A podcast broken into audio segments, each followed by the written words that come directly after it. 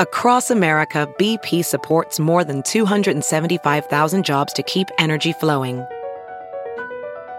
Jobs like updating turbines at one of our Indiana wind farms and producing more oil and gas with fewer operational emissions in the Gulf of Mexico.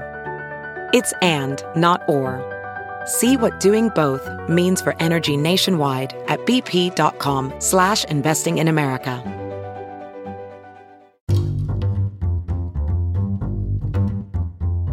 Hi, this is Josh Marshall, and this is the Josh Marshall Podcast. Today we are talking to a. I, I was I was gonna say I was gonna say writer, but that but writer doesn't capture several of the elements and the formats. We have we have Jeet Heer, Heer. You hear? And, uh, I, I usually call myself a well-known Twitter clown.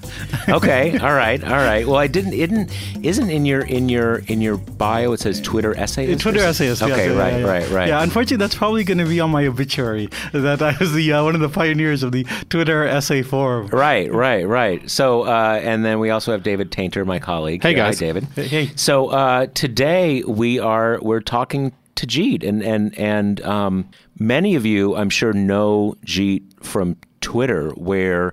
Uh, not only does he have a big voice, but was sort of, I mean, it's funny. You're an innovator in a medium that should be destroyed and, and is and is and is destroying the world basically. Uh, That's but right. still, that's, that's right. Yeah, Well, like uh, I often feel like uh, Oppenheimer uh, when the atomic bomb went off. You Yes. know, I have become death, Yes. the destroyer of worlds. basically, basically. So, so, yeah, I think around. Uh, I mean, I was actually a little bit late to Twitter, but uh, once I started picking it up, um, I noticed some people like uh, David Frum were doing sort of continuous tweets, and then I, I started to really get into that, and I think I helped. I didn't certainly didn't create the forum, but I think I popularized Right, the right. Twitter uh, essay or Twitter storm. Right. Uh, I, I don't know what to say. Like uh, mea culpa, uh, but, but I, I do think like I don't know. I mean, I have mixed. See, see, for me, Twitter has been very good. Like I think I owe a lot of my prominence. I mean, I've been a writer for a long time, but like my current prominence to Twitter, uh, and it's connected with a lot of people like you, uh, and so it's been good. But I do recognize that um, it has a lot of social harm. And actually, I think I just saw an article in Jacobin, which I, seems like an almost an exaggeration, but when you think about it, it's not. Which is that you know, like social media is actually like causing mental health problems.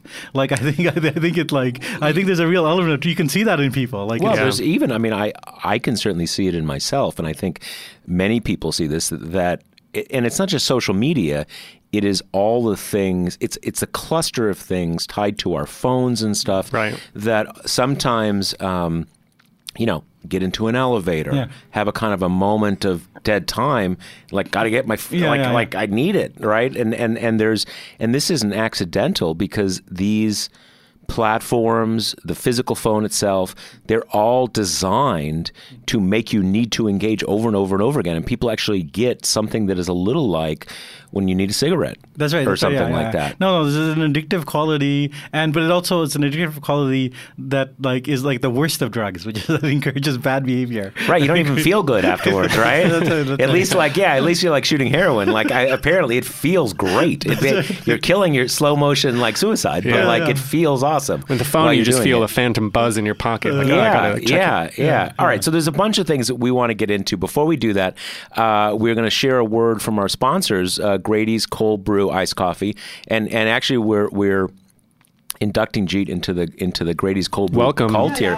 He has Grady's right here. I, I've known about the coffee from uh, listening to uh, this podcast, and so I was, I was one of the reasons to come on it. I, I thought like Well, at there least you they're gonna go. give me The free free coffee. coffee. Yeah, and, which is, yeah, and it's great. yeah, it's really yeah. good no, coffee. it is good. It Yeah. is good.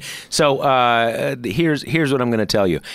If you love cold brew iced coffee, you know how expensive your habit can be. I mean, Jeet was sort of implicitly just just uh, referring to that because he came here just to score some free coffee.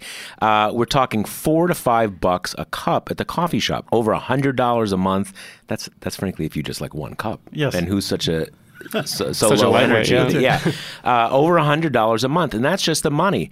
Now add up all the time you spent waiting in lines at the coffee shop. It's not exactly convenient. Luckily, there's a better way. Order Grady's cold brew online and have it delivered straight to your home or office. You can pour a glass of Grady's famous cold brew straight from your fridge for less than a buck a cup. That saves you over a thousand dollars a year, and shipping's always free. Ready to give it a swirl? Get twenty percent off your first order at Grady's gradycoldbrew.com with promo code TPM. That's promo code TPM. Okay, Jeet, a number of issues I want to ask you about.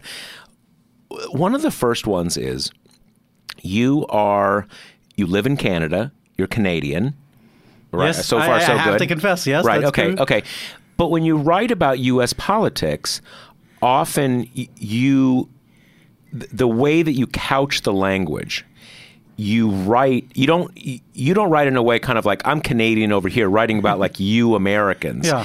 I, I- it, from your writing, it's always seemed to me that you see this is kind of one North American polity. Is, Yeah. Am I right about that? Yeah, yeah, My- yeah. Actually, I mean, like, uh, um, uh, uh, I'm um, doing a PhD, and like my two fields are America and Canada, and in within um, academia, I'm what would we call a continentalist.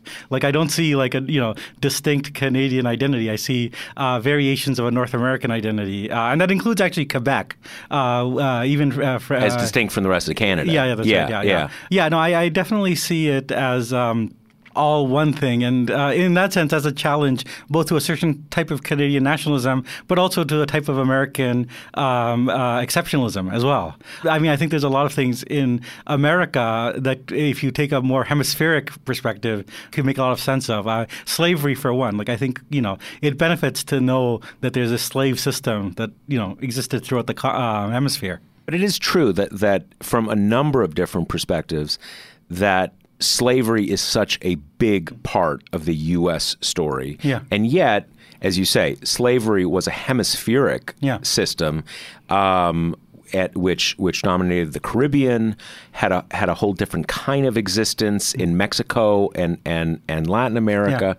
Okay, that, that- we got we got to wall well, that off for a actually, second. But maybe, okay. maybe, like Well, to, to bring a. All right. concrete Yeah. example of this, uh, which is might be useful, is like when I first started tweeting, it was the time where um, Rob Ford was mayor of Toronto. TPM was actually one of the American outlets that. No, uh, totally, man. That- we live for that stuff. Yeah, and uh, and uh, so uh, the, the um, I mean, one of the things with like um, uh, Rob Ford is that he embodied a certain type of people call it sort of right wing populism, but I think it's more a kind of you know authoritarian uh, cult of personality, strongman politics.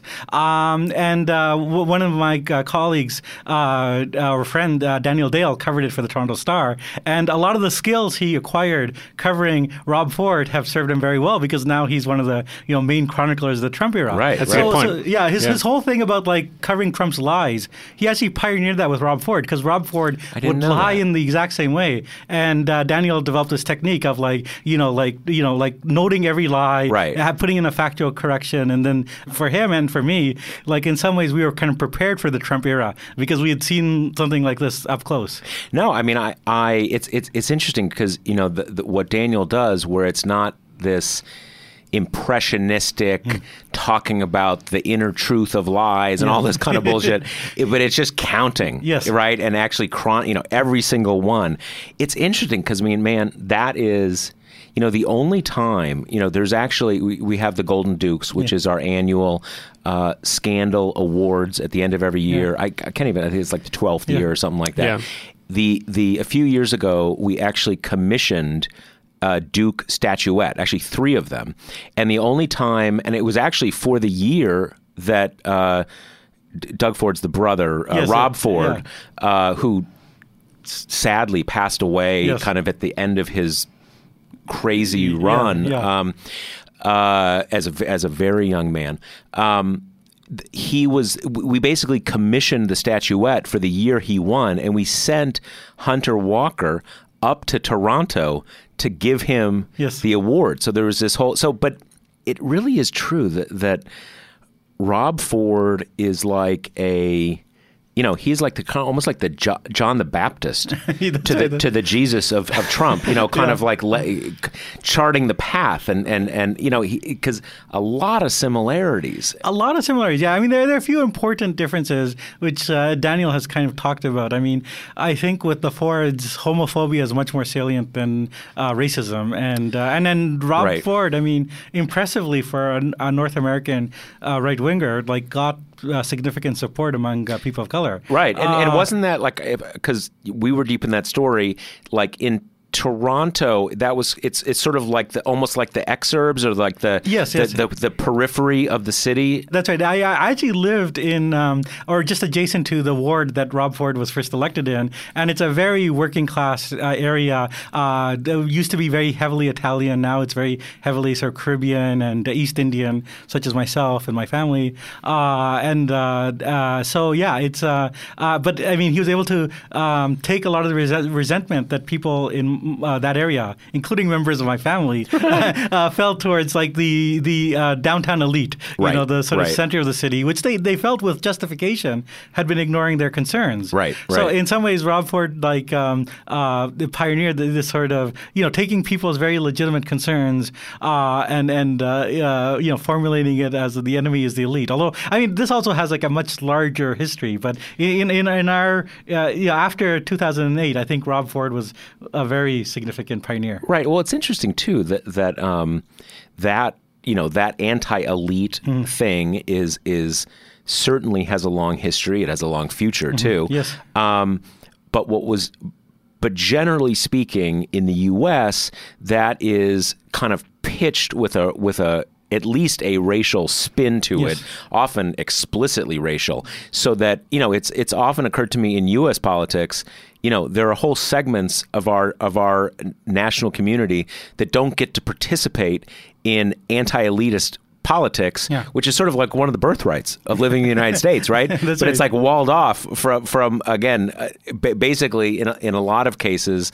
Um, basically non-white populations because it, it often has a a raced Yes. Yeah. spin to it Yeah, uh, yeah, in yeah. the United States. Yeah, and, and know, that was a little different with, with them. With with the Fords, it was a little bit different. Yeah, yeah. I mean, there was still bigotry, but it was had sort of different uh, salience. And I, I think, uh, I mean, in America, one of the um, sort of essential parts of sort of right wing populism in America is this view that the middle is being squeezed on both ends Yep. by the wealthy, you know, financiers like Soros and, and all that implies, Right. and the and the uh, people uh, and uh, blacks, people of color, Right. You know, and uh, uh, the, so the elites and the non-whites Yeah. are kind of squeezing the real America That's right, that's right. in the Midwest. That's right, Is- that's is right. kind of like that's half of U.S. politics. That's right. there, yeah, th- th- that is the sort of dominant kind of like mythology, and uh, uh, and which makes it very hard. I mean, I think there have been attempts uh, to do um, sort of you know multiracial populist politics, uh, and the failure of those attempts is uh, you know ha- has occurred as well. But I mean, it's significant. Even in with the early the genuine populists of the late 19th century, there was a period where you know someone like Tom Watson was Yeah. organizing a genuinely uh, pan, you know, Yeah. multiracial. I mean, it didn't last long. It didn't last long. And. Watson himself ended up being a Klansman, right? Like, he Right, right, like a- Uh, so, so, so there's that. I mean, that, that's one of the interesting things about populism and American populism. It, it, it does have that. I think uh, more recently, like I do think there were elements of Jesse Jackson's Rainbow Coalition that did actually try to tap into that populist Mm-hmm. tradition. If you if you remember correctly, he did actually quite well. I think in uh, r- r- rural areas in the Midwest. I And think so. Yeah, yeah that was a long he- time ago. But yeah, yeah, I, yeah, I yeah. I think some right. of his surprising success was in like Iowa and places like that. Well, that you know, one of the interesting things there is that was still in the era where, you know, kind of like the Farm Aid era, where where, where a lot of um, discontent among family farmers, or at least uh, uh, you know people in in in the farming sector, did have something still kind of like a labor left sort of Yes. thing to it. Yeah, you know, Willie Nelson's the activism at the time, and so it was, a different period. Yes, very different. Yeah, yeah, yeah. And that's um, uh, sort of all gone. Um, and I mean, like, eh, I mean, it is interesting. Eh, Canada itself is a kind of interesting test case of this because eh, um, out in the Canadian prairies, we've had two divergent strains of populism. One is social, sort of the social credit movement that took hold in Alberta in the 1930s, and that is very strongly like right wing. It comes out of evangelical uh, Christianity. Uh, and then uh, in the neighboring province, province uh, where uh, I lived part of the year, Saskatchewan, we had the uh, um, uh, Canadian Socialism being born with the CCF, and which later became the NDP. And, Right, Yeah. right, So right. so and both came out of yeah the, um, uh, different forms of sort of farming protests. So I mean that's one of the things that sort of interests me the way the populism um, is a two-headed thing and it can go in different directions. Mm-hmm. So let me ask you this. I'm, I'm curious to go back when we were talking about your sense of political identity is a sort of a continental one. That Yeah. really we live in this sort of like North American space, and we happen to have divided it up into these into into I guess depending on whether Mexico is part of it, Yeah. two or three different states. Let's talk about that a little more because I'm interested both in your kind of how you think of of uh, contemporary politics, but it's clearly rooted to a great degree in as a histor- you know, in your Yeah. historical work. So walk me through that. When you, I was interested when you said like a continentalist view of North American culture. Where, where, explain that to me from a, Well, you know, ac- academic historian point of view. Okay, I, I, I think. Uh, um, I mean, just as a basic fact, like the sort of you know the the nations that now exist in uh, in Canada and the United States were both born of this uh, common experience of you know white settler uh, colony from the British Isles, and if you just say you know white settlers in general, that encompasses you know the broader hemisphere. Right. 1776 was the birth not of one nation but of two, because you had the United States obviously uh, being born, but Canada, as a political identity, was those people who rejected the American Revolution, which included a lot of people who are nominally Americans, who are like sort of the loyalists, Right. came up to Canada. Which is significant. I mean, a significant, significant number, yeah. uh, signi- yeah, number. I mean, that's from from my academic background, and that's a that's a big deal. Yeah, a lot of people The- left and a went to Canada. That's a lot of people left. Yeah, yeah. It's, uh, uh, and uh, and and uh, you know, like you can overstate the loyalist role, but I think more broadly, the it is the case that you have both, you know, come out of this Anglo tradition, which subsumed you know Quebec, and you have both sort of like these polities that are you know broadly in the framework of Western democracies, with variations. I mean, like you know, we, Canada followed the Westminster model, and there there are differences, and the differences are significant enough that you can you know have certain political achievements in Canada, like universal health care. But I mean, like like they're both broadly part part of you know the sort of like liberal Enlightenment project. Uh, I mean, they're they're Canadians who have tried to like reject that and construct a kind of Canadian identity that is more anti-American, that sort of you know sees. But I, I don't think that you can go very far. Like I think there there are just significant commonalities, um, and and they're actually. I mean, the, both the differences and commonalities are very. I think the two countries are very useful in studying each other. Uh, there was a famous sociologist Seymour Martin Lipset who uh, originally did uh, came up to Saskatchewan to study the uh, Socialist Party there because it was the first socialist party to win in North America, and then he did a lot of work, sort of comparative, uh, on the sort of comparisons. And in some ways, uh, I mean, aside from the population size, like they are almost perfect. They're as close as you can get to perfect comparison. a live experiment, or a live experiment Yeah. of, of, of yeah of divergent societies. Yeah. When you think of what is happening in this country, how does that affect you? Are, are, as a Canadian, are you in some sense, as with other Canadians, sort of dragged along with our folly, even though you don't participate as as a voter here? Yeah, I think so, and I think that the it's not as like formalized as Steve Bannon would wish, but there is a kind of right international of you know people across, especially in the sort of contemporary uh, sort of media space of people across borders looking at each other, and it's interesting with Canadian uh, conservatives because Trump is very unpopular in Canada, so like the Canadian Conservative Party will, on the one hand, like sort of you know not embrace Trump and will in fact criticize Justin Trudeau, like oh you made a deal with Trump, you know like and Right, right, right, right, right. and but I mean, they're also like you know picking up on all these uh, uh, what Trump has succeeded at, and so the Canadian Conservative Party has taken a really hard turn against immigration, uh, and uh, and there are people who are you know.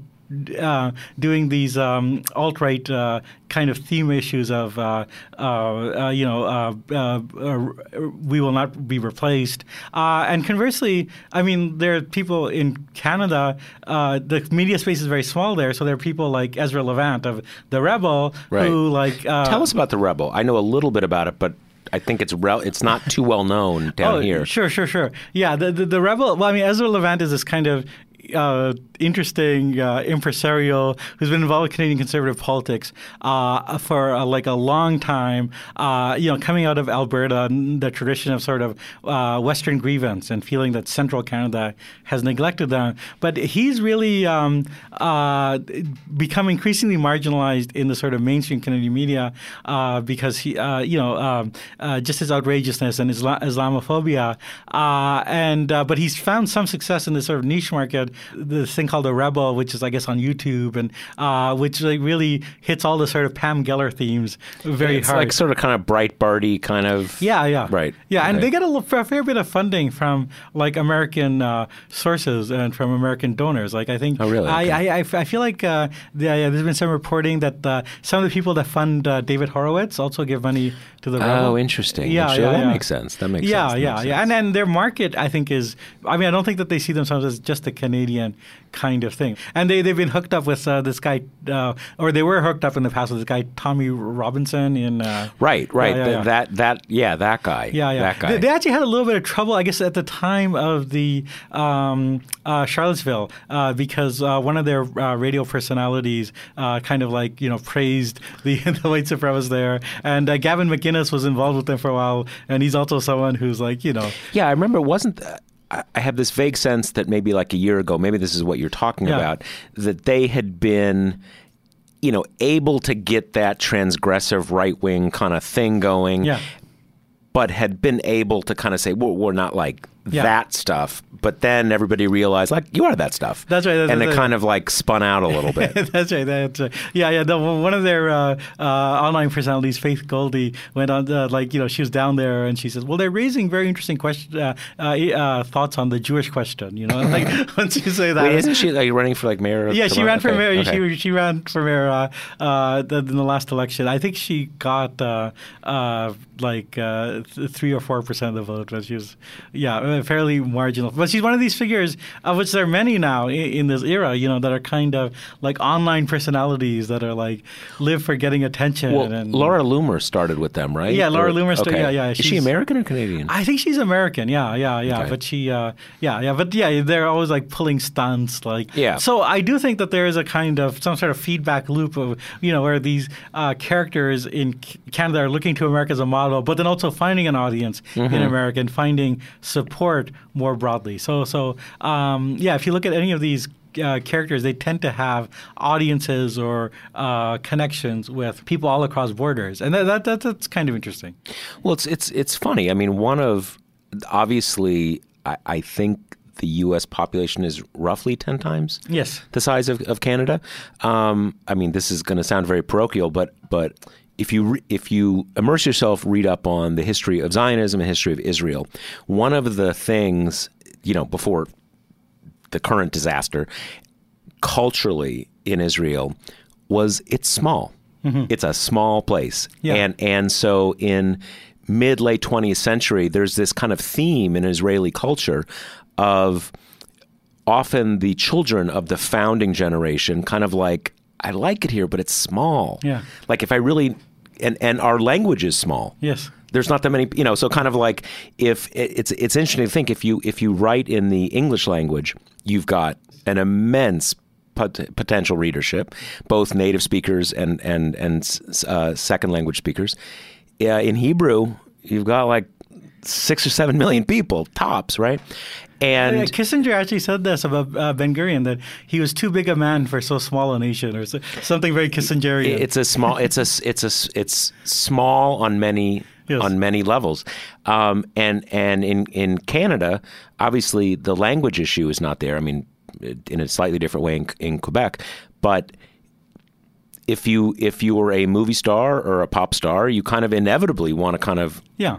get big in the U.S. just because it's big. Yeah, yeah, no, it's no, a big no. market. It's a lot of people. That's right, that's right. Yeah, yeah. And in fact, I mean, there is this sort of history of um, it, it. Most of them are people on the right because they find American like right more attractive. But they're you know, the, you know going back to like Father Coughlin was a Canadian. I didn't know yeah. it's a little. We try not to advertise it. Uh, uh, but okay. you know, uh, uh, uh, more recently, this whole you know like people like David Frum, Uh, you know, his, his family's actually very sort of transborder. I mean, they've been going back and forth for generations. Uh, so the uh, uh, but yeah, there's definitely like a sort of contingent of oh, Mark Steyn would be like an, another example. Right. Yeah. Right. yeah, yeah. Right. Well, there's also, I guess, there's also that thing of, I mean, it used to be more the case.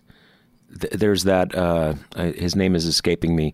There's that uh, right after World War II. Is it Bonar Law? There's a Can- uh, uh, British Prime Minister who Oh, was yeah, uh, Canadian. yeah, So yes. there's that thing of kind of like kind Right. of Yeah, you know you make it big in Canada and you you know and these guys would well, obviously when Canada was much smaller. This is like hundred years ago. Um, but in some ways, a similar sort of dynamic with the U.S.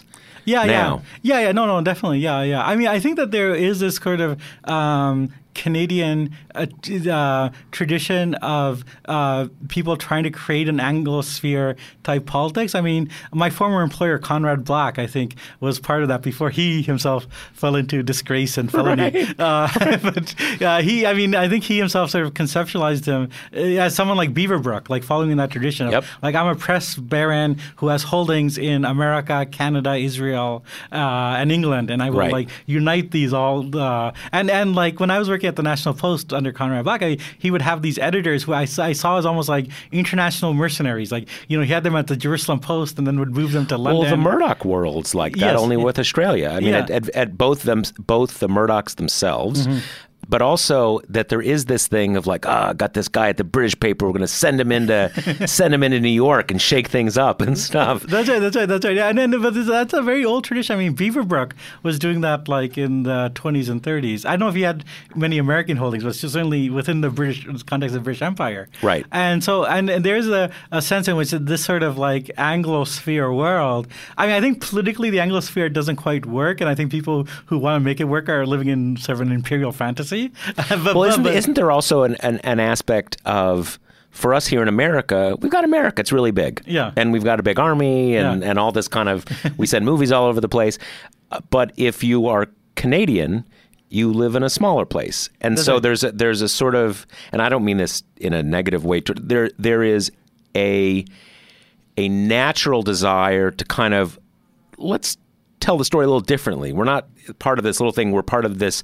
We are a subset of this huge thing, the Anglosphere, which is which is us, Canada, U.S., Australia, blah blah. Yeah, yeah, yeah, yeah. No, there's actually like, um, uh, I mean, if we're taking historical terms, there was actually this whole period at the end of the 19th uh, century and the early 20th century where there were these sort of Canadian imperialist thinkers, which is is- you think is absurd. Like, how can there be a Canadian? It sounds very low energy from from the outside. but I mean, their, their basic concept was that, like, you know, that Canada would be the linchpin of like uh, bringing together the, the sort of like yeah, Anglosphere, and because we're so talented and great, uh, we'd be, you know, despite our low numbers, we'd be the dominant element of that. Uh, so th- there was there was a sort of uh, uh, uh, conceptualization of that. Although, yeah, li- like, like many things, it was like maybe a few intellectuals who got out of hand. Well, there's also in the in the post-war period, there's something like that with the UK. Yes. Of trying to kind of as as the as the U, as the UK imperial project falls apart, they're sort of saying, well, we're part of this like Anglo-American thing, which still has some years to go with it. That's right. That's right. Yeah, and I think I mean some of the sort of fantasy element of Brexit is uh, that they think that th- there's elements of the British right that still think that's possible. Right? They think we can give up Europe and we'll be, you know, the Americans will take us. Well, we'll, that was one, you know, and this this gets us, and I want to talk about Trump and the and the and the Russia stuff, but this gets us back to an issue when when in 2016 when you're coming up on Brexit. Uh, the Trump people are kind of, you know, uh, sharing notes with the, with the Brexit people. Th- One of the big things is like, you leave the EU, we will have, a, we're going to have a, a, you know, a kind of a NAFTA with you guys in like in ten seconds, Yeah. and we'll hook you up. And and I know that was one of the um, I, and at the time. Obama was saying to the UK, to the people in the UK, like, dude, don't even think about it. Yeah. You're going to be down like below like Martinique and Senegal, right on the on the trade on the That's trade right. negotiation things. You'll be t- so there is that there was that on the both on both sides, Of kind of course. like, um, you know, to the extent that uh, there's always this kind of very loose spectrum of the U.S. has a certain kind of politics, the U.K. has a kind of politics, a little intermediate between the continent and the U.S. That there's always been a a group of people in the U.S. and in the UK. They're just like, let's ditch that Europe crap and just get together and be right wing and white ourselves. Mm-hmm. That's right. That's which right. is kind of what Brexit was in a way. That's right. That's right. Yeah, yeah that's right. Exactly. And and I mean, it certainly had. Uh, precursors in uh, places, uh, uh, even like going back to the Iraq War. Like I think, if you might remember, in the early kind of uh, uh, days, uh, there was these people are you know like dismissing France and Germany and saying like you know let's just, just keep it like within the Anglosphere. Let's just keep it you know like England, America, Australia, you know. And but even Canada didn't join that. Right. so, so, right. Right. So, right. Right. yeah. Yeah. No. I think that's. I, I think. I. I think that's right. And uh, I mean, something like I figure like Boris Johnson. Like I, I could see like if you know things get really bad in England, he's, he's an American citizen. He, he could come no, over here. Wait, now didn't he didn't he renounce it at some point recently, or is that am I not oh, remembering? Um, no, it's possible. I yeah. may be. I I thought that. You know what I think it might have been is it's and again my my recollection is fairly hazy. I think when he was still un- in the fantasy that he was going to become prime minister, it may have been that he said that he would renounce his. Oh, okay, yeah, and, yeah. And again, I, I am sure we'll get people correcting me later by email, but uh, but there's a whole tradition of that too. Obviously, Winston Churchill. Yes, that's right. Had an. American mother. That's right. That's right. Yeah, yeah. And then uh, it was very you know deliberate cultivation of sort of uh, by British aristocrats of America, and like yeah, trying to marry off all their daughters right. to rich Americans. Right. Right. Right. uh, right. Yeah. Yeah. No. No. Uh, yeah. Yeah. No. I mean, so so yeah. There's there's uh, obviously uh, yeah. There's a lot of history here, uh, and it, it does make sense in the sort of context of declining uh, of, empires, like finding trying to strategize their way uh, out of difficulty. And then with Canada, I mean, I guess the, the long story of Canada in the 20th century was that you know we were like um, had to negotiate from going from being like a British colony to like you know an American. I won't say colony, but you know like a a, a, a subset of the American empire. Well, that's the thing. I mean, I, there are certainly many Americans that think of Canada as almost just like a big state with outside pretensions, or you know, kind of like a, a Taiwan, like you know, Yeah. kind of we're, we're indulging that you don't think you're part of America. Um, and but yeah, that's a whole. Yeah, yeah, yeah, yeah, yeah, yeah, yeah. I mean, I, yeah, I, I, I mean, I think the other way to think about it though is that like. Um, uh, to flip that around, it also challenges ideas of American exceptionalism, right? Like, No, yeah. That, that, you know, like it's not just the case that you know. Uh, you know, I always love that line in The Simpsons where Lisa Simpson just talking about immigration. Where else but the United States or possibly Canada could an immigrant rise to? Uh, you know? No, it's it's it's it's very true. And there was it's actually there's there's a a book by uh, Niall Ferguson, who is obviously one of the world's worst people. Yes. But I read it when I was writing. I was writing a review essay for the New Yorker like 15 years ago, in that kind of pre-Iraq War moment when I was like, oh yeah, maybe we'll do a new empire thing and all that kind of stuff. And there was a bunch of books out, Yes, yes. and it was almost like a picture book. I can't remember exactly. In any case, I read it to sort of you know to to to review these books, and it, you know like a semi picture book, like kind of you know a lot of pictures. Yeah. And it was interesting. It was the first time I had really read about the Canadian version of.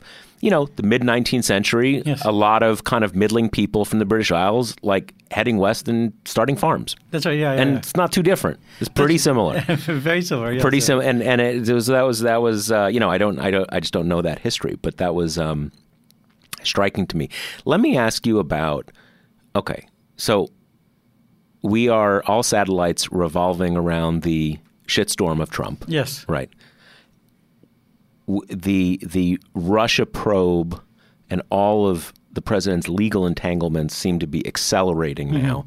People are, you know, pleading guilty to things uh, right and left. What's your read of where we are in this story? The Trump story and or the Russia story, however you want to grab onto that. Yeah. Well, um, I my take on the Russia story has always been that it's more of a corruption story than an espionage story. Not to say that there wasn't espionage or uh, FSB people, but I mean, I think the core of it is that you know Trump has long been uh, you know like on the sort of shady side of the law and has had uh, been drawing connections for people all over the world and uh, also that there is a kind of uh, globalization story, uh, which is. Um, the you know w- with the sort of uh, end of the Cold War, uh, you know, like Russia became a capitalist state, but kind of, you know, like on the sort of outlying fringes of, you know, the sort of like mafia capitalism, Yeah, like with yeah, really yeah. no holds bar. And uh, there was a lot of incentives um, uh, for people in the West to like look the other way for that because there's, you know, like these oligarchs, you know, have like a ton of money. And uh, one sees it in like, you know, like in England where like I think, uh, you know, like the financial sector there it was always, uh, you know, like willing to turn a blind eye. I don't think it's an accident that suddenly, you, you know, people are getting killed in uh, uh, uh, in uh, the European country that ha- has the biggest banking sector. Right, right, where, right. Where it's like the easiest to. Well, know- it's interesting you say about that that kind of the thing of being on the periphery of, of world Yeah. capitalism, that it's always been certainly in the British imperial Hmm. period, there was always a a sort of a spectrum of transgression Mm-hmm. that certain things you could do in the in the in, In the the- colonies yeah. and and and metropolitans could do and I mean th- like someone like Cecil Cecil Rhodes Yeah, yeah. like the whole spectrum from from from genocide to to uh, Plunder. Well, plunder, sexuality, Yeah, yeah. everything, right? You do Yeah. that. You can do that in Rhodesia. Yeah. You don't do it, or you do it in a different way in in in, in London, and, yeah. and so that is a part of it. It's interesting. We've had uh, Adam Davidson on the podcast a few times, and there is there's also this broader story about the end of the Cold War, where you have a certain kind of capitalism, a certain kind of state capitalism, which which involves lots of looting Yes. of money, and you have these buildups of huge amounts of capital on the peripheries of the sort of the global capitalist system, and it it keeps needing to go places, Yes. and and that has, you know. There's all sorts of things that involves. You see it in you see it in, in, in developing countries. You see it in these kind of looted countries like Russia. So that's a part of it. Yeah, yeah. That's a part of it too. That's that's part of it too. Yeah, yeah. And I think the larger issue is sort of like globalization, where I think that like you know, uh, I mean, Bush Senior died, and I think it's important to kind of remember that moment because he's so colorless that people don't realize this. But that was a real moment of American triumphalism, right? You know, like like Fukuyama's end of history, and there was a kind of conception of globalization that it's really Americanization. You're gonna like you know bring the American system to all these other countries, and uh, but I mean, if you think about like it as an actual process, if you're bringing America to Russia, you're also going to bring Russia to America. Like there's a two-way street, right? Mm-hmm. like, like, like it's not a full integration unless there's like a flow back and Yeah, forth. yeah, absolutely. Uh, and uh, and it applies to all levels of globalization. There's certainly the sort of corruption angle, but then also the sort of media angle, right? Like if you're going to open up the wonders of the American internet uh, to like uh, uh, uh, all these countries, then you're also going to have uh, you know Russia being able to like you know manipulate social media, or you know China being able to like you know impose its will on Google. So so I mean I think it, part of like trying to understand Trump is to think about. I think we have to step beyond Trump and like think about globalization as a process that actually has been going in two directions. Uh, and and it's not just like the Americanization of the world; it's also you know the um, uh, um, uh, the, Well, the oligarchization. the of- oligarchization yeah. of, America, right? Um, so I think that that, uh, uh, and I think that I mean it seems like. Uh, from the, uh, I, did you see this Daily Beast report about how Mueller is like now looking into Saudi Yeah, Arabia? And, yeah. I mean, like that's what I was. I mean, there are people on the left, um, uh, which I'm broadly a part of, you know, who like have always resisted. I think foolishly the Russia story uh, because they think it's just like Cold War paranoia or whatever. But like my always take about it is, or or, or a, a a false consciousness diversion from from socialism and Yeah. Medicare for all. that's right. That's right. Yeah, Well, I mean- yeah or, or yeah, or, or that uh, uh, centrist Dems not owning up to their defeat and yeah, yeah, like or whatever, whatever. Yeah, but there's a whole bunch of conceptualized. But I mean, like, like I always thought. Well, first of all, it's not. Um, We could call it- this the Michael Tracey yes, moment. That's yes, it. That's yeah. it. Yeah. So it's. But I was. My always take on it was one.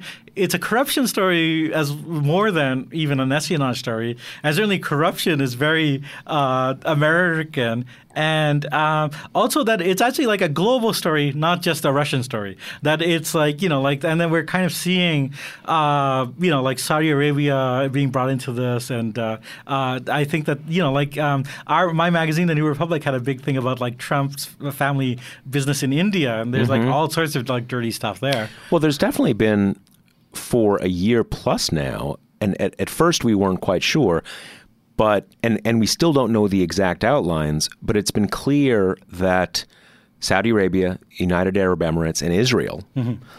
were working in some way, maybe just you know bumping up mm. eh, bumping up against each other, mm. kind of finding momentary confluence of mm. interest, but with Russia, and Yes. that's how you get that Seychelles stuff, Yes. and all of this. It's a very opaque stuff, but you've got all of these. I mean, one of the big things that I think still hasn't gotten enough attention, and it kind of Yeah.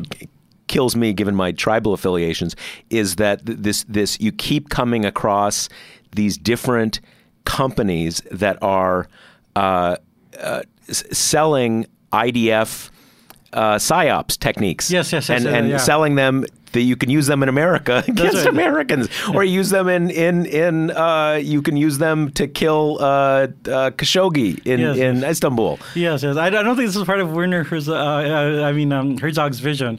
Uh, but, but, Yeah, uh, well, the- Nothing ever turns out quite the way you think it's yeah, yeah, turn yeah. out. But no, it's definitely the case. Yeah, that there's uh, a lot of stories about you know former Mossad people involved with uh, uh, various things, uh, including.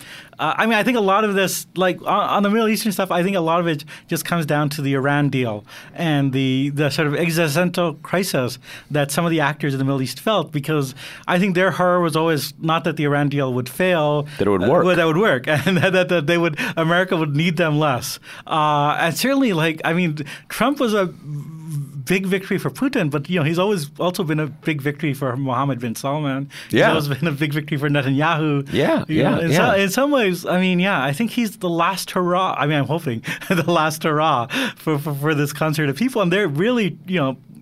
Trying to push it to the limit. Yeah. What they can get out of this. Yeah, no, and and there's so there's and there's definitely there, and the the Saudis are a longer term and and different version of it, but still you have this thing, a relatively small comp- uh, country. I st- well. More a small state Yes. than a small country. Saudi Arabia's got a pretty big population, obviously UAE less so, but huge sums of money Yes. that can never, in any anything like the near future, be invested domestically. Yes. it has to be put places, and that makes the Saudis, the Saudi, uh, the, the Saudi family, the the royal family, very dependent on other countries to Yeah. sort of lean against and, and, and leverage off of. So all of these things come together in the Russia story. And Trump is like the kind of perfect figure if you're like somebody that is kind of, you know, shady and has a lot of money and needs to like, you know, launder it. Like, you know, like he, he's, he's, he was like the, uh, and the Trump campaign was uh, in some ways a perfect opportunity for those, those organizations. But I mean, those, those entities, right? And in some ways, I mean, we're talking about globalization before, but like there is a sort of uh, intellectual kind of component to this. That these um, uh, entities have been very successful in mobilizing parts of the American right into uh, sharing their vision. You, do you remember the stories like long before Trump, but that there were a bunch of American bloggers who were paid off by like was it like Malay- Mal- yeah, no, I do, I do, and there's actually, I'm, I have the Josh Trevino, Trevino, Yeah. um, who I don't know exactly what he's up to these days, but back ten, a dozen years ago, he was, you know, sort of part of the first wave of American bloggers on the right, Yeah. and yes, it came out that he uh, was we, he also he was I think I don't know if he was a registered foreign agent from for Malaysia or an unregistered one, and yeah, that he was spreading The you know money, yeah. spreading a lot of money around Yeah, to kind of make sure. And and if you think about it, you know. Uh, Malaysia was never like a huge part of the blogosphere conversation in the United it. States, but there was the whole. I don't know if it I don't know if it was part of the um, Anwar Ibrahim and uh, the guy who was his nemesis, who's now back being president. Yeah. Oh, so okay, so th- just an, basically there was uh, oh Mahathir. Yes. Uh, was the dominant head of state, or I guess prime minister, since they have a kind of a revolving monarchy uh, in in Malaysia. His protege was this guy Anwar Ibrahim, and uh, Anwar Ibrahim either was a fascinating Democrat, mm. uh, kind of in in the in, in in a part of the developing world, or had spent a lot of money around D.C. Mm. and got a little too big for mm. Mahathir's yeah. purposes, and he was driven from power and then indicted for sodomy. Uh-huh. and did a long prison stint. And just recently, they have reunited because they they got rid of the subsequent guy who was corrupt. Whatever. Yeah. In any case, but yes, this kind of putting money into the American system is not is yeah. not a new thing. It's not a new thing. No, no. I mean, I think I think the scale of it is kind of new. I think. I mean, like look at it. Okay, there's a there's a couple of points.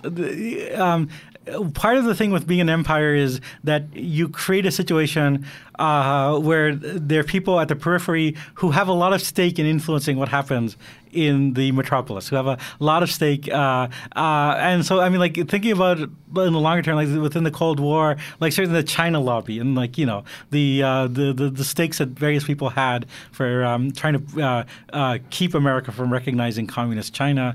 I mean, if you think about Manafort and Stone, what they did in the 70s was they elected a Republican president in 1980, and then they went into doing lobbying and lobbying for you know like these very ghoulish uh, foreign dictators uh, and using their the connections that they built up within the Republican Party. Right. And so what Manafort was trying to do in 2016 was just the the reverse. You first you get the ghoulish dictators right. with the money, and then you elect the Republican president. Right. And that's actually right. a problem. Like there's actually ordering is very important. You should first elect the guy and then make these connections, right? Like, uh, but certainly the 80s already showed that you know like there's a, there's this model.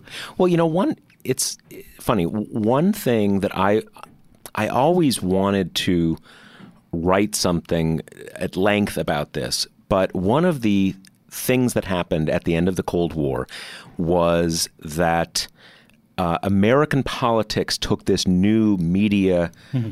spin, kind of, you know, a, a, certain kind of politics politicking took hold in the 90s, in the early 90s. A lot of it started with Clinton, yeah. picked up on the right.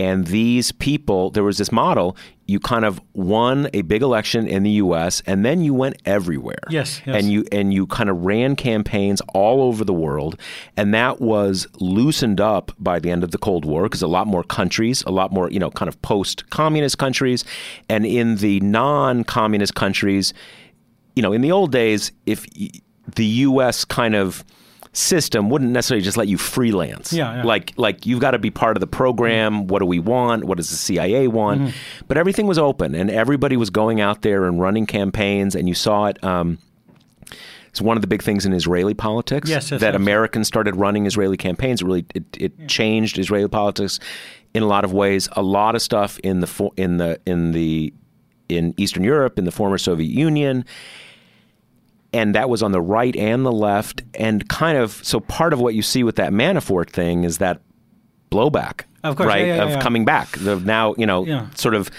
where someone like uh, Manafort I don't want to say he it's probably unfair to say he went native in, in in Ukraine Russia because he, he brought that there, already, right? He yeah, brought the corruption with yeah, him. Yeah, um, but still, it's it's it opened up a level of corruption like you know that he couldn't even practice in America. Yeah, yeah, yeah. yeah no, I know that's absolutely right. And I mean, like, I mean, with the blowback, I mean, this is a, also part of the Russia thing. Like, I think you wrote some stuff very early on in like before Trump was even elected, uh, which really stuck with me, which is that we have to kind of look at this through Putin's eyes as well, right? And like from you know like Putin's perspective, America's been interfering in Russia and you know Russia's sphere of influence for a long time. you know, like you know basically putting in Yeltsin, you know, and then running all these like color revolutions, uh, and so I mean I think part of Putin's motivations is, uh, you know, like to show, well, you know, two can play at this game, right? I, yeah, I, th- I, think that's like a crucial part of the story as as well. This sort of like period of uh, globalization is turning out to have a lot more consequences, and it also has these like weird kind of like side effect of feeding into um, a lot of the nativist uh, politics uh, because there is this sort of you know sudden amorphous concern for like you know unseen foreign forces that are like you know uh, uh, shadowy things that are out there, and uh, you know like on the right it takes you know the form of all these kind of like Soros conspiracy theories. Right. Is, okay. So here, last thing I want to talk about, and we kind of got into this when you said about um, being somewhat an odd man out on the North American left of of of taking the Russia story seriously and not seeing it as you know there's there's social democracy and there's the Russia scandal and they really don't have anything to do with each other. Yeah. One of the things that I, I that that I've always thought about you is that politically ideologically you are ideologically there, maybe not temperamentally there in the way that you know the uh, intercept yeah, kind yeah, of yeah. Michael Tracey sort of th- that that kind of thing. Yeah, yeah, yeah. Um, which which you know nothing wrong with that. It's just different perspectives on. Th- so, but here, but we have this election coming up, coming off this midterm in the United States. When I say election, presidential election, where do you see? The Democratic Party in, in the U.S. and the center left to where, where is that going? Where are we going in, in this country? And Yeah. I mean, it's, it's interesting. There's, there's two different things that are happening with both parties, which is I think Republicans have definitely become a I, should have said the Michael Tracey, Glenn Greenwald Yes. axis. Yeah, yeah, I yeah. could have, could have said that Yeah. much more smoothly. the the uh, uh, I'll, I'll actually return to that in a second, but I just want to talk about this broader point about you know, where politics is now. Because on the one hand, the Republicans have become a minority party. Like I think that's like almost undeniable. Like even in the you know the last like seven elections, they've only won a majority once, Yeah. uh, uh, and on national le- level. Uh, but they've embraced that and are like going. I mean, part of Trumpism is embracing that minority status uh, and seeing how far you can push that. Uh, the, the the non-Republicans are majority, but they're like really divided, and you're really seeing. I mean, I think that the next. Two years, uh, next not just two years, next the foreseeable future, there's going to be like a lot of battles uh, between the sort of you know rising left and the you know like large number of people uh, who are have always either been centrist uh, or liberal Rep- uh, Democrats or who are now like refugees from the Republican Party, and uh, um, I think that's a really hard thing to navigate. I think in some ways on an issue by issue level, like it can work out pretty well. Like I think if you put on something on the table like Medicare for all, like that kind of gravitates to other people. I think unfortunately a lot of it is like generational and attitudinal. Like like you often see like people who are, aren't that far apart politically, but who like hate each other. well, you know, it's a funny thing. What I what I always think about is you see the this this interminable. Um, you, do you remember? There's a Star Trek episode from the original Star Trek about this guy Lazarus who's caught between two universes. Oh, yeah, yeah, and he basically has to kind of condemn himself to fighting his his double to keep Yeah, both yeah. universes from exploding. yeah. This is going somewhere, believe me. It kind of reminds me of of the perpetual battle between Neera Tanden on Yes. Twitter and and all of Yes. all of her um, sort of yeah d- DSA Yeah, yeah. inflected uh, Yeah. uh, people, and that has always struck me as kind of like the real ideological dif- differences here are not quite as great as the antagonism That's right, that's right, yeah. that that that captures it now that doesn't mean and and sometimes we have a kind of we're over literal about ideology Yeah. and policy that Yeah. they're that that the things that we consider attitude and temperament are more are Yeah. deeper and more real Yeah, yeah, yeah. I mean, I think a lot of it is kind of generational, and that, that maybe goes back to what you were saying about like my sort of politics, because I, I, you know, I am, uh, uh, since I'm Canadian, I can say it. I'm a you know democratic socialist. I, I try to vote for uh, you know the left most viable party, uh, which we have several of in Canada. It partially comes from being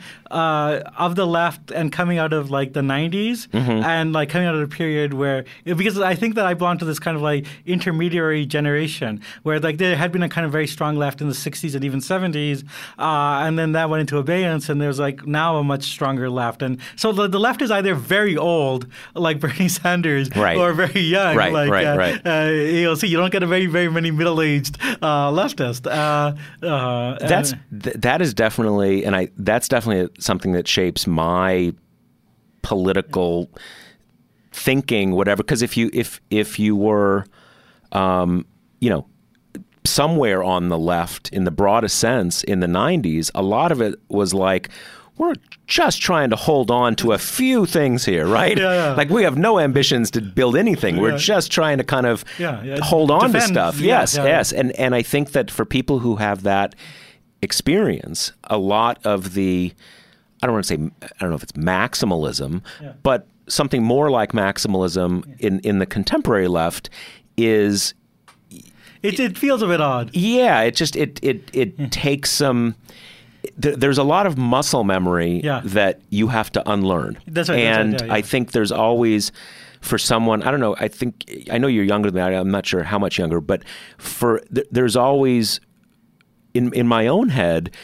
There's always a kind of a dialogue of how much is this muscle memory that I need to unlearn, which clearly a lot of it is, Yeah. and how much of it is you kids don't know what it's all about, man. And and I know some stuff that you don't know, right? And get off my lawn and all that kind of stuff. And and Yeah. you know, so it's always it's a, it's a, yeah, it's a yeah. struggle. It's a, yeah. it's a process. I always think back. I mean, like when I thinking about a lot of this stuff is um, uh, shaped by uh, some of the history of the left of like people like. Uh, Irving Howe and Michael Harrington, who had come out of the old left, and you know were like sort of anti-Stalinist at a period where a lot Yep. of the left was Stalinist, and then they were confronted by the new left, and uh, I mean, like Irving Howe, like had a really bad reaction to that, and he had some good critiques, and he was definitely pointing out ways in which people were going destructive directions, but he also like you know was at a period where like he was just like rejecting things out of hand, Right. Uh, and I think like Michael Harrington was a little bit more balanced in trying to like you know like have his say, but also try to listen to people, Right. So, so I, I was the, the to try to hope like you know I can at least try to be more a little bit more in Michael Harrington's tradition. Right. No, that that no, it's it's uh we we all eventually you know Yeah. become the old thing and we're trying to kind of make sense of the, of the new stuff that's coming along. I mean, I, I do think yeah, a lot of. I mean, like I, you, you know. Uh, you, you know, being middle aged and having lived through the '90s, you always think like, well, there's, you know, some things that you know, like are going to be hard. But I, I do admire like the sort of boldness of you know something like uh, um, uh, AOC and like even it's like Sanders. Like I mean, he put a lot of issues on the table. Mm-hmm. Yeah, that no, were not going to absolutely, be uh, absolutely. there. And like even I mean to speak for Bernie, like you know on the Saudi Arabia stuff, like you know he and his foreign policy advisor Matt Duss have really like been changing the conversation in like such a productive and useful way. Yeah. No, absolutely. No, and I've, I've known Matt, I mean, before, Yeah. long before, I mean, coming out of Middle East, Israel kind of, kind of, uh, kind of stuff. Before we finish, is especially if you're thinking of maybe making it into a book, tell us about the dissertation and the topic and the possible book to come. okay, so I've been working on this dissertation for a long time, uh, and I have like a fairly large manuscript which I need to reshape. But it's, it's basically uh, I, I'm returning to it because I think it's very topical. Which is um, I, I'm interested. I'm writing about the origins of uh, right-wing populism in America and uh, trying to argue that it comes out of culture rather than ideology, and particularly popular culture. Uh, my focus is on this comic strip Little Orphan Annie, um, which started in the 1920s, and I think people might be familiar with the musical, but the musical actually inverts the politics because in the actual comic strip, I mean, the storyline is that there's Daddy Warbucks, who's a you know billionaire industrialist uh, and an arms manufacturer, Warbucks, and uh, he you know uh, he rescues a poor orphan girl named Orphan Annie, and then you know she sometimes loses her, and the enemies in the comic strip are like you know these horrible um, welfare state advocates that want Orphan Annie to go to school rather than work as she wants to do because she loves work,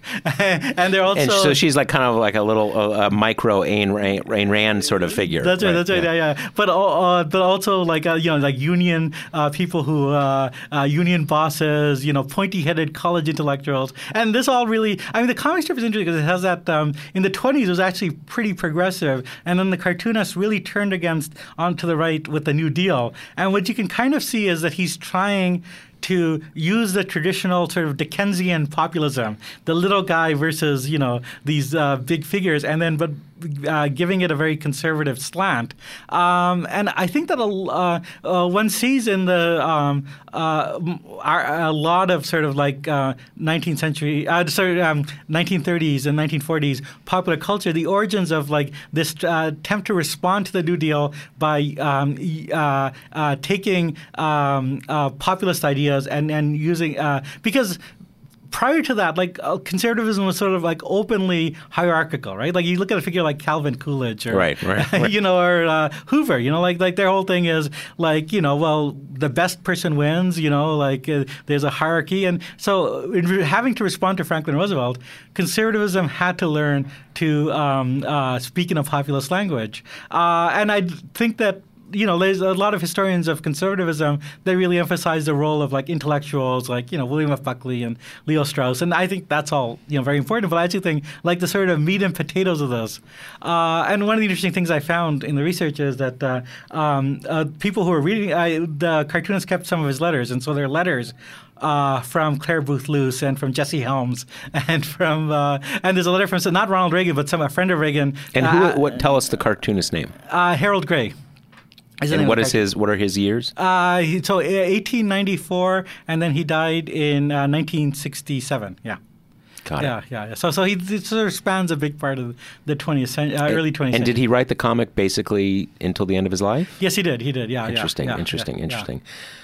Okay. Well, so that so so so, so I'm, I'm, trying to like see if that is transferable into a book. I mean, and I want to try to connect it with what's going on now because I think Trump, if you look at him, I mean, what genius he has is that he draws on these popular stereotypes. So if you the idea of like a billionaire as hero and rescuer, where does that come from? Well, it comes from you know Batman and you know yeah. like Iron Man and Daddy Warbucks. Well, there's always been this there's always been this theme. I don't know if it's in American politics or you know, kind of Anglo-American yeah. uh, politics of you know only a billionaire, especially one who kind of put it together himself, can quite get the common man. Yeah, yeah, that's and, right. And that's at least paradoxical, if not ridiculous. But it's a, yeah. but it's something that predates Trump. Yeah, that's right. That's right. That's you know, right, yeah. Ross Perot had it to Ross, some extent, yeah, although it was different. Yeah, yeah, yeah. Differently inflected. That's right. Yeah, no, no, no. It's, it's a kind of like long-standing uh, theme, and I, am I'm trying to like show some of where uh, this comes from. Yeah. Right. Well, Jeet Heer. I'm glad we timed this. That you were making an appearance uh, in in the United States, since you, as you say, you kind of you you you you participate in our in our thing down here remotely. Yes. From uh, from the Toronto area. I didn't know what, what is that half the year you're. Oh, I'm uh, yeah. My uh, uh wife live uh, works in uh, Regina, Saskatchewan, and so for her during her teaching periods, we're there. Got and it. we're in Toronto. Yeah. Oh, where, okay. where our family lives. Right, right, right. Okay. let me remind everybody that the Josh Marshall podcast is brought to you by Grady's Cold Brew Ice Coffee. Get 20% off your first order at Grady'sColdBrew.com with promo code TPM. That's promo code TPM.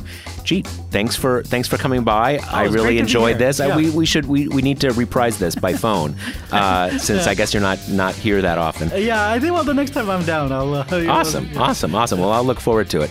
Thanks so much, uh, and David. I guess we'll we'll talk to everybody next week. Yeah, see you then. Later.